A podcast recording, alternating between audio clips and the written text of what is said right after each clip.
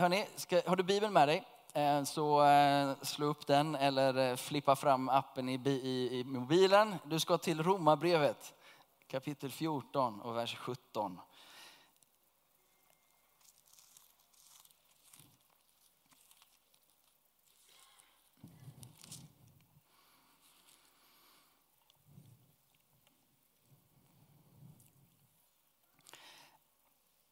Det är en vers som jag tänkte eh, bygga på idag. Och det står så här. Eh, Guds rike är inte mat och dryck, utan rättfärdighet och frid och glädje i den helige Ande. Guds rike är rättfärdighet, frid och glädje i den helige Ande. Vad är Guds rike? Guds rike är rättfärdighet, det är frid och det kommer med glädje i den helige Ande. I Jesu undervisning så är Guds rike huvudtemat. Det är det han pekar tillbaka på. Det är liksom fundamentet för allting annat han kopplar in, allt det han säger. Eh, Paulus, han eh, pratar inte så mycket om Guds rike egentligen i förhållandevis till allt annat han pratar eh, om. Eh, men det är intressant när Paulus ändå ska göra en summering eller en, liksom en, en, en riktig eh, kondenserad version av vad Guds rike är. Så så Guds rike är, det är rättfärdighet och det är frid och det är glädje i den heliga ande.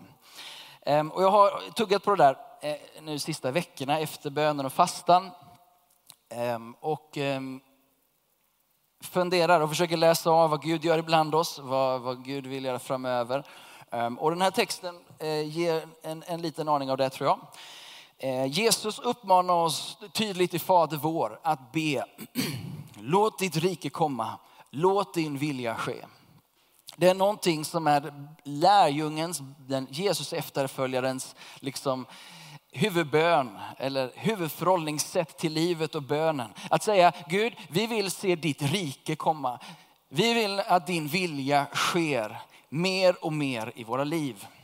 Och det är väldigt tydligt genom Jesu undervisning, såsom liknelser eh, om, om fröet som planteras växer upp och blir ett stort träd. Att det är en process.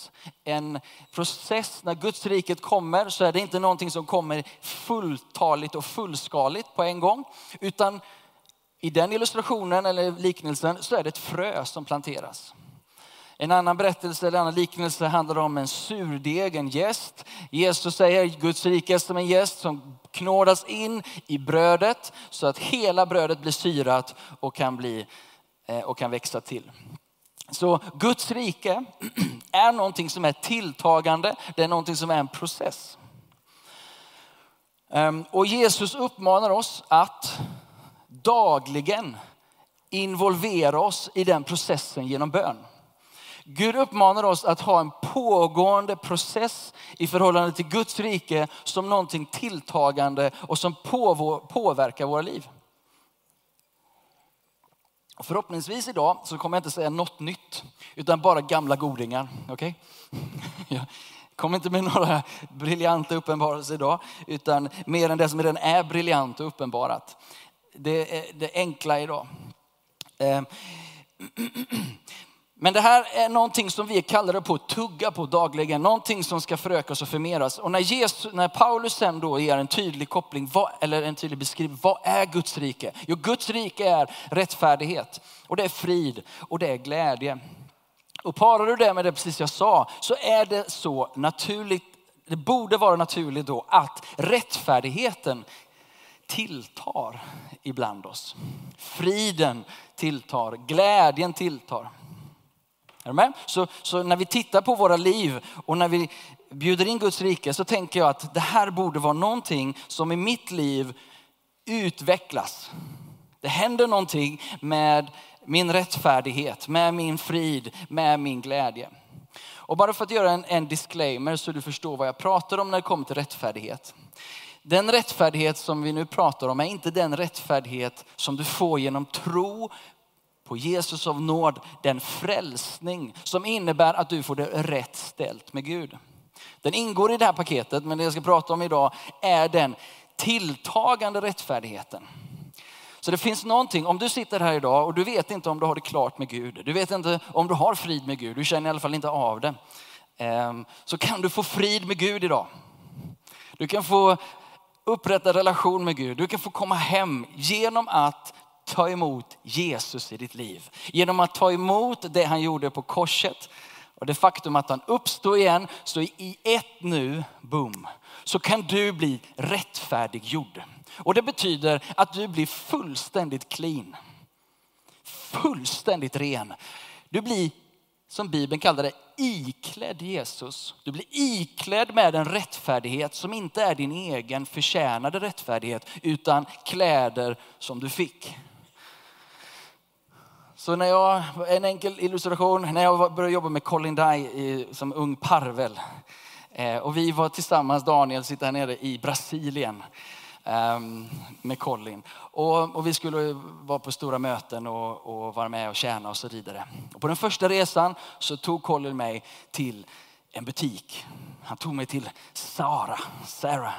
Och, kommer du ihåg det? Och sen så köpte han en skjorta skjorta och kostym. Tredelad kostym och slips, två till antalet tror jag. Så att när vi skulle in och göra allt det vi skulle göra så hade jag liksom rätt klädsel för sammanhanget. Okej, okay? jag betalar inte en spänn för det där. Inte en krona, utan i det fallet, Colin, ta mig in i butiken. Vad vill du ha för någonting? Du får ta vad du vill, men det ska ha en kostym ungefär. Plocka ut en kostym och Colin betalar. Det är din frälsning, väldigt enkelt uttryckt. Att du får komma till Jesus, Jesus betalade, han klär dig passande för tillfället att möta en kung. Han klär dig vit som snö som Bibeln talar om. Han, du är helt ren. Okay? Den rättfärdigheten ges till dig genom tro. Och den kan du ta emot idag genom att ta emot Jesus. Och den bekräftas dagligen eller veckovis eller hur ofta man nu för en nattvard genom det som vi ska göra idag. Att min rättfärdighet den är i Jesus och ingenting annat. Allikaväl, alla norrmän, så är det så att det finns en tilltagande rättfärdighet i våra liv. Och det är lite den jag är ute efter idag, eller den jag känner att Gud pockar på. Och och jag tror att, det, utan att göra för mycket, eller inget våld på texten tror jag, utan jag tror att det finns någonting när Paulus säger att det, Guds rike är rättfärdighet, det är frid och det är glädje. Så tror jag att det finns en ordning. Jag tror det finns en rättfärdighetsordning i det här. Att för att vi ska få leva i frid och i glädje så behöver vi få rättfärdigheten inknådad i våra liv. Det behöver finnas en rättfärdighet, en Guds ordningar i våra liv.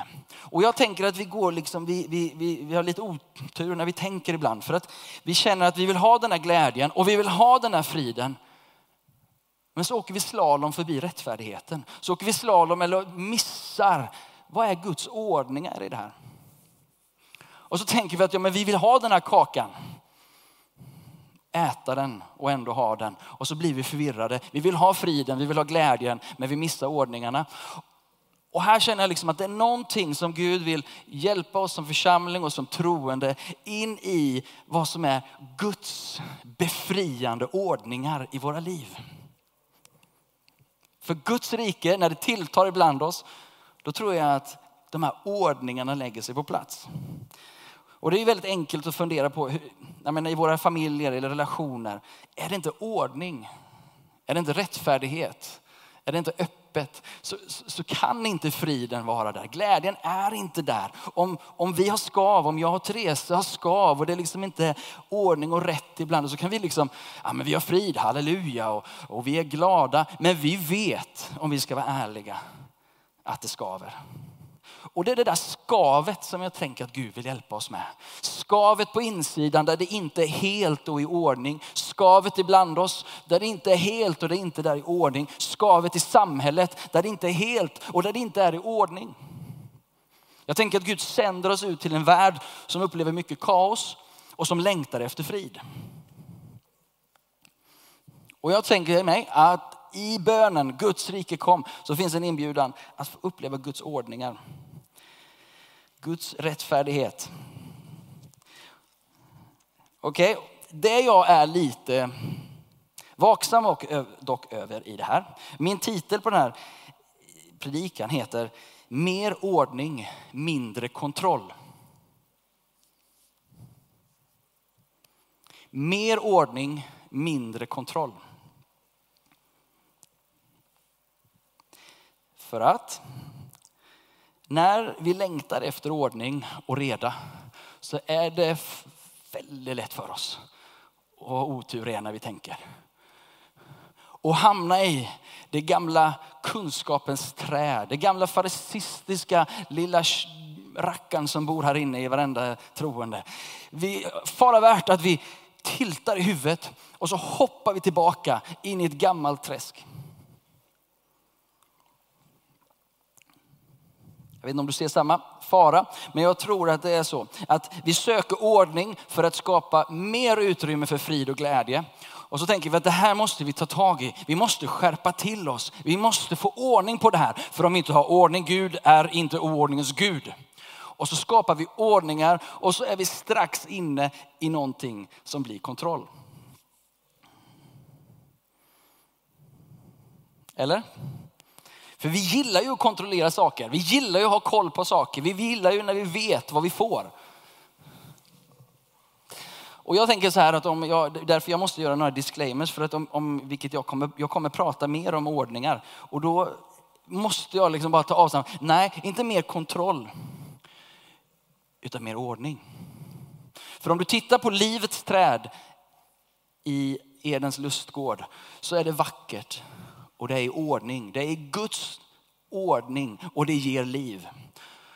Men så säger Gud, pilla inte på kunskapens träd. Ta inte ordningen i egna händer. För det är den stunden du börjar kontrollera vad som är rätt och fel, ont och gott, kunskapen om allting och du sätter dig överallt.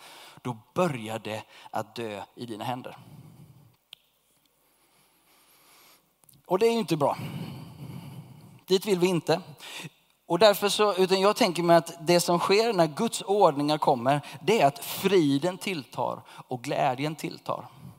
När kontroll tar över, ja men då, då, då infinner sig inte friden. Och du får absolut inte glädje. Så det är bara sånt där kännetecken när vi tar i saker och vi känner, ja men det här måste vi ta tag i. Vad blir smaken av det? Vad blir vad blir atmosfären kring det? Blir det frid och glädje eller blir det fruktan och kontroll? Gud kallar oss tillbaka till livets träd. Ehm, det står så här i Romarbrevet kapitel 5 och vers 21. Jag predikade om det för något år sedan. Ehm, det står så här i Romarbrevet 5 och 21. Liksom synden regerade genom döden så skulle också nåden regera genom rättfärdigheten och ge evigt liv genom Jesus Kristus vår Herre. Nåden ska regera genom rättfärdigheten och så ge liv. Nåden sätter rättfärdigheten på plats så att liv kan froda. Rättfärdigheten på plats så kommer frid och glädje som frukt. Nåden verkar för att stoppa in oss, för att föra oss in i det som är Guds ordning och Guds rättfärdighet. Är ni med mig? För, vi, för vad vi längtar efter, varför blir det här viktigt? Varför ens pratar jag om det här? Jo, därför att vi, vi vill verkligen se mer av Gud på den här platsen. Vi vill välkomna Guds ande och röra sig fritt. Guds ande och göra vad han vill. Och det ska få vara mycket liv, det ska få vara sprudlande. Men vi vet också att om vi inte tillåter Guds ordningar att hantera det livet så finns det en risk, finns det en fara i att det tappar sitt fäste. Och när det inte längre ligger under rättfärdighet så blir det inte frid och glädje som frukt.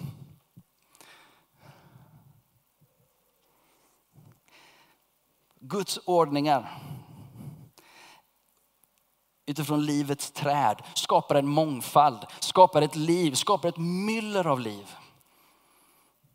Det finns ingen gräns för egentligen hur långt Edens lustgård skulle utbreda sig runt hela jorden. Men i den stunden som Adam och Eva gick över från livets träd till kunskapens träd. Det var stunden också kaos började råda och separation och, och synden kommer in.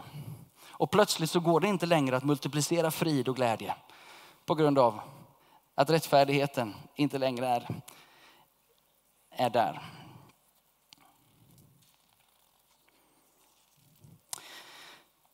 Gå med mig till, till första Mosebok 1 och 1. Ska vi se om vi kommer till, till bullseye där. Jag försöker gå utifrån och in. Ehm.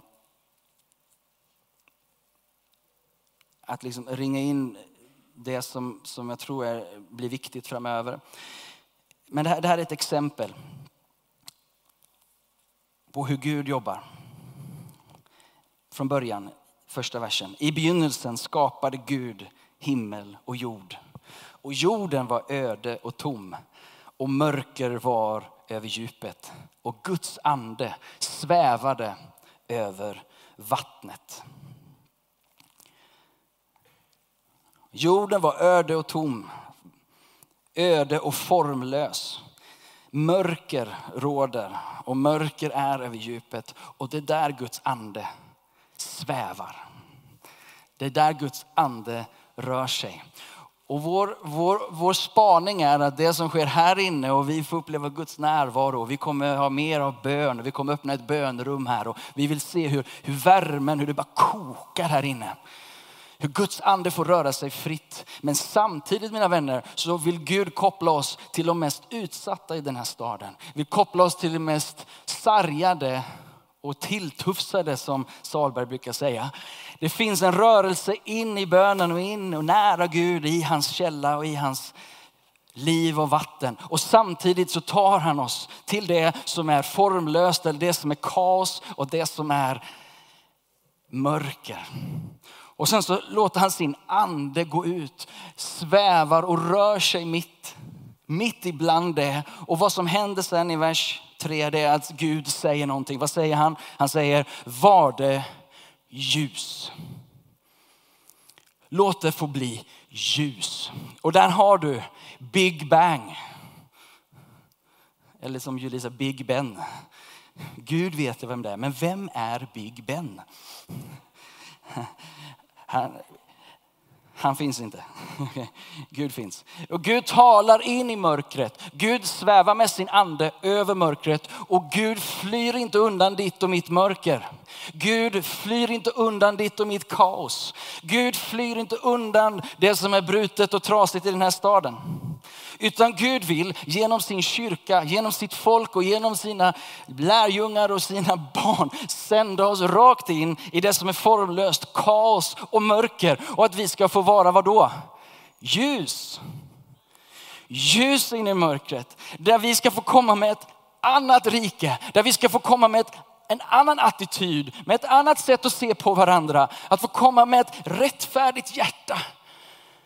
Med ett hjärta av frid och ett hjärta av glädje i den helige ande.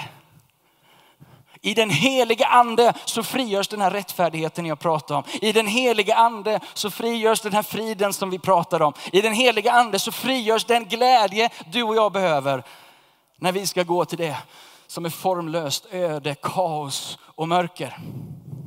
Guds rike väntar, Guds rike, kungen själv och hans rike väntar på att få bara frigöra mer av sin närvaro i den här, stad, i den här staden. Han längtar att få tala till, till mörker, han längtar att få ge hopp in i det hopplösa. Guds rike rycker fram. Ehm,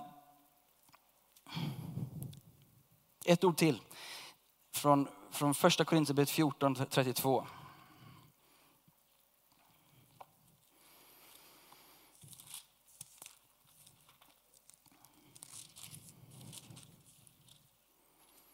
Mer ordning, mindre kontroll.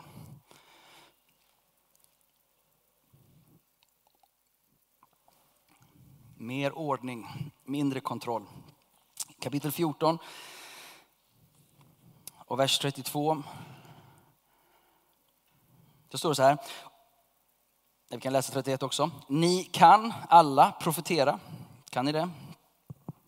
En i sänder bara. Så att alla blir undervisade och alla blir uppmuntrade. Och profeternas andar underordnar sig profeterna. För Gud är inte oordningens Gud utan vadå? Fridens Gud. Och lite senare i Romarbrevet säger, säger Paulus, snart ska fridens Gud krossa Satan under era fötter. Gud för sig fram i frid. Han rör sig i frid. Kännetecknet av Guds riket är frid som frukt. Ehm, men det kommer inte bara genom att vi pratar om frid. Men frid, frid. Vi måste, vara, vi måste bevara fridens band broder. Vi måste ta det lite lugnt här. Vi måste vara lite... Vi vill ha åt friden men vi glömmer ordningarna. Och det är det här som jag liksom bara, det surrar i mig. Hur, och vad är det här? Och, och, det handlar inte om att någon ska liksom ta tag i det här. För vi kan inte ta tag i det, vi kan inte kontrollera det. Vi kan göra som Jesus uppmanar oss. Sök först Guds rike och hans vadå? Rättfärdighet.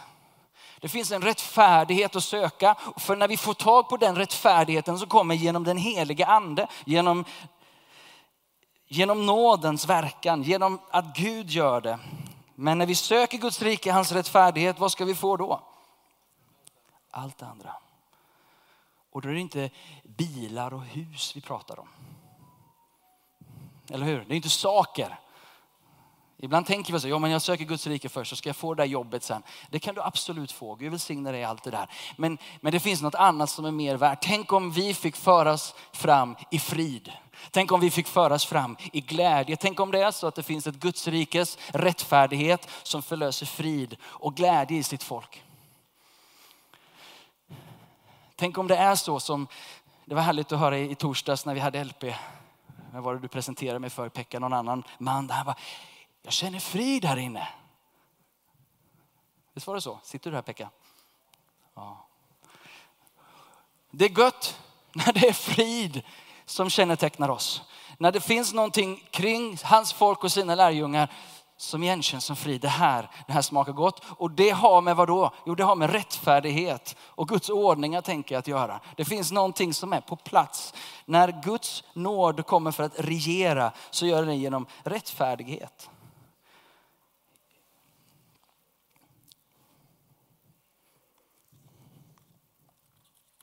Så Gud tar oss tillbaka till livets träd. Han tar oss tillbaka till från jagets kontroll vid kunskapens träd till Kristus och vara under honom och hans ordningar. För när Kristus får råda och regera i våra liv, då får vi den här friden och den här glädjen och den sanna friheten som vi längtar efter. Det finns en ordning som han för oss in i vid livets träd. Som inte är begränsande, som inte är kontrollerande.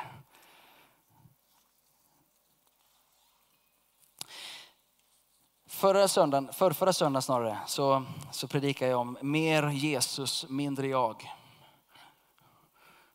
Den här söndagen så handlar det om mer ordning, mindre kontroll.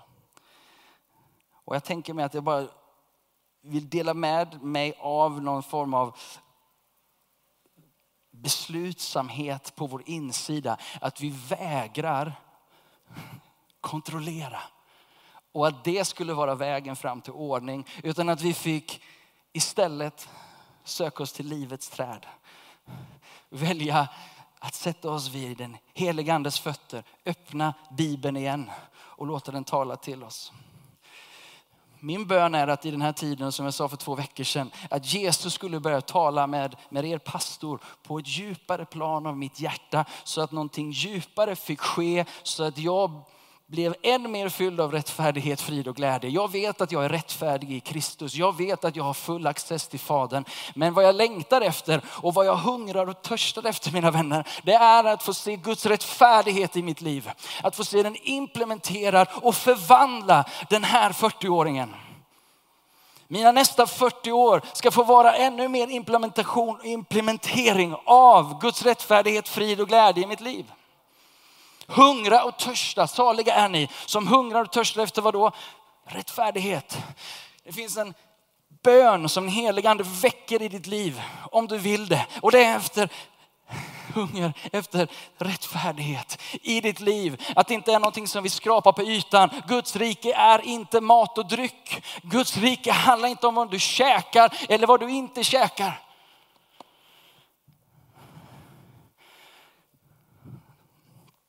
Eller hur? Guds rike handlar om något djupare. Någonting som måste få tränga ner i sitt folk. Någonting som måste få gripa, gripa tag i våra hjärtan. Ah, gör någonting med mig. Släpp inte taget om mig Gud. Utan din nåd så är det kört. Nu är du lite väl dramatisk, ja. Men det är riktigt.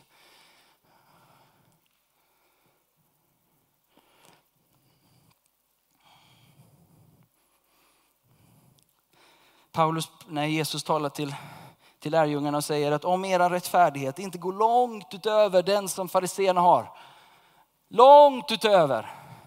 Jaha, ska vi, du vet, hur många gånger ska vi tvätta händerna då? Fel fråga. Fel träd. Fel rötter. Är du med? Vi, vi tiltar, vi har otur när vi tänker. Liksom, vi, för någonstans vill vi kontrollera vår, vår, vår tillvaro, vi vill, vi vill ha möjligheten. I bönen, i, i, i bönelivet som, som vi uppmuntrar till, där, där har vi det, där finner vi det. Det, det finns inget, det, vi längtar efter mer av anden, mer av Jesus, mer av Guds rike. Men det finns inget mer av anden, mer av Jesus, mer av Guds rike om vi inte är ett bönens folk. Det är i, i bönen, det är i, i, i sökandet efter Gud, i, i längtan efter Jesus, i vår tillbedjan, i vår tid med honom. Det är det jag hör till mig personligen. Där, där fördjupas rättfärdigheten, där fördjupas friden, där fördjupas glädjen, där fördjupas Guds rike i våra liv. Så det här bönerummet som vi har pratat om, som vi kommer öppna upp igen här efter, när vi bara fått ordning på allt. Är bara ett steg för oss, en längtan för oss. Att som folk, att vi som, som rörs här i Citykyrkan får gensvara på allvar. In i bönen, in i tiden med Gud. Hemma och i kyrkan, på arbetsplatsen och i familjen. Gud, jag hungrar och törstar efter din rättfärdighet. Tack att du vill mätta mig. Saliga är de som är fattiga i anden. Saliga är de som sörjer. Saliga är de ödmjuka. Saliga är de som hungrar och törstar efter rättfärdighet. Och sen kommer nästa nyckel och det är saliga är de barmhärtiga. Kopplingen mellan bönen och barmhärtighetstjänsten. Det är det Gud parar ihop för oss. Saliga är de renhjärtade. Det kom en rening genom längtan efter rättfärdighet och närkontakten med behoven. Så finns det ett rent hjärta som ska få se Gud. Och sen kommer förföljelsen. Kände du glädjen? Det är bara rättfärdighet, frid och förföljelse.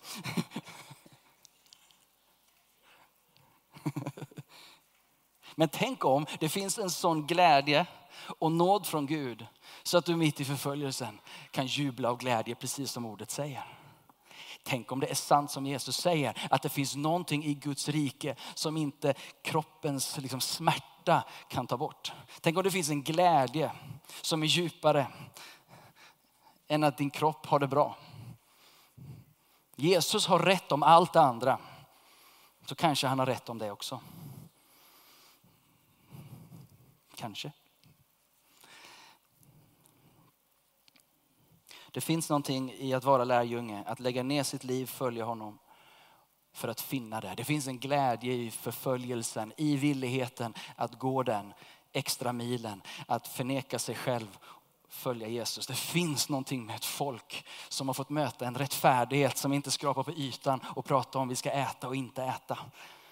Det finns ett folk som har smakat på en rättfärdighet som går långt utöver lagen.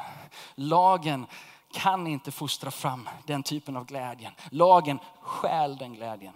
Lagen stjäl frid. Men nåden regerar genom frid och glädje. Amen.